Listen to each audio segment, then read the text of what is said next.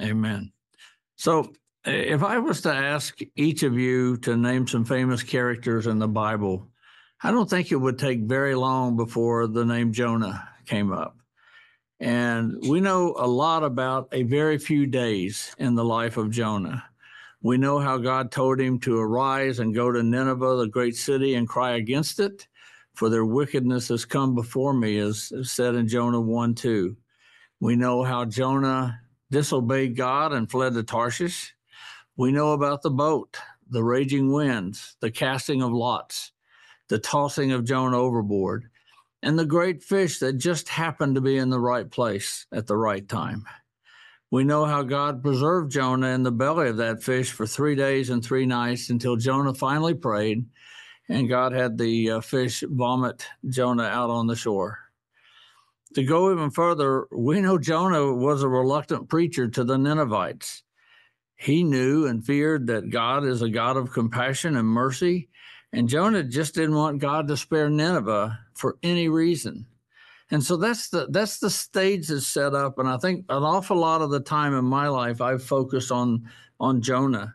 And today I want to talk a little bit about the Ninevites and their reaction to it, because I think it might reflect a little bit on where we are today. So let's walk through Nineveh with Jonah for a few minutes and let's look at how God spoke through this angry, disgruntled minor prophet to produce one of the greatest revivals of all time, if not the greatest. So perhaps it'll give us some insight into how God might bring another revival before Christ's return.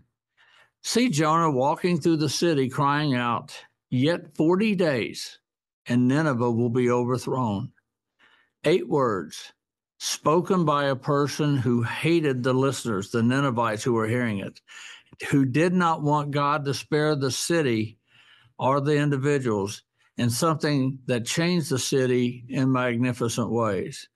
If you look at the message, yet 40 days and Nineveh will be overturned.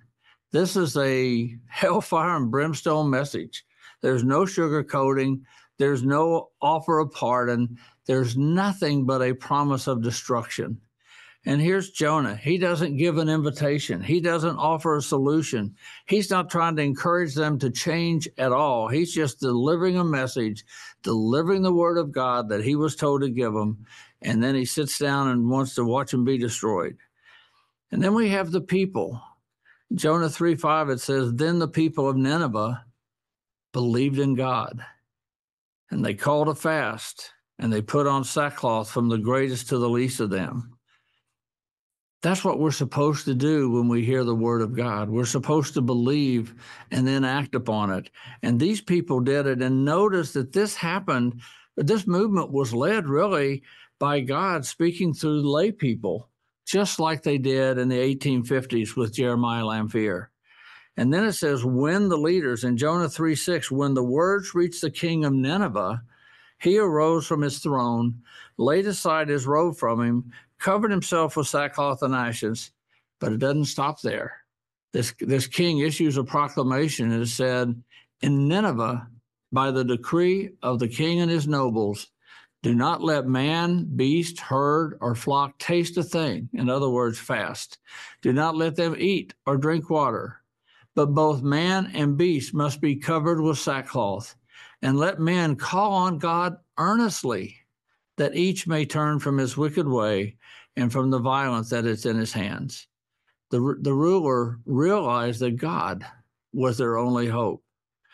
And verse 9 is one of the most amazing quotes from a ruler ever. He just says, Who knows? God may turn and relent and withdraw his burning anger so that we will not perish.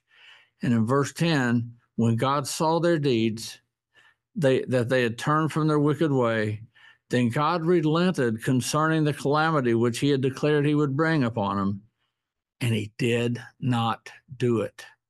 Think about that city of 120,000 people experiencing a citywide revival. And it's not the result of any man, it's just the opposite. The preacher there wanted Nineveh destroyed. Instead, it was done exclusively by God. It was a true heaven sent Holy Ghost revival that changed the life of the people in Nineveh.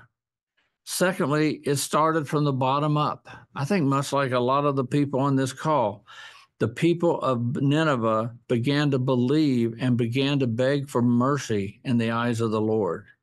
Third, when the leaders got involved, they took it seriously and called for strong action on the part of the people, including donning sackcloth and fasting.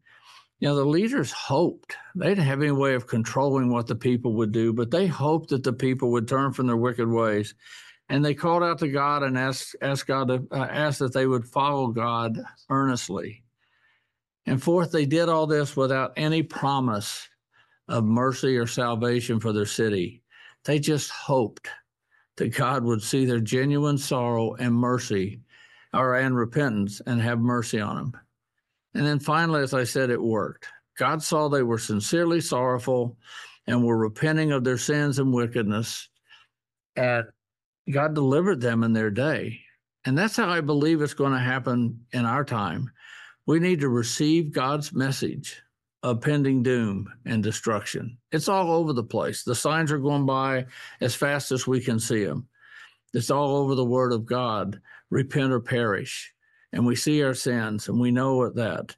They then believed God's message and they became desperate enough to repent and turn to God even before the rulers knew what was happening. To me, that also means that they acted on it. I think a lot of us see what's happening, we believe what's going to happen, but we don't want to be part of the solution. We hide from it. We're not we're not as desperate as these people were.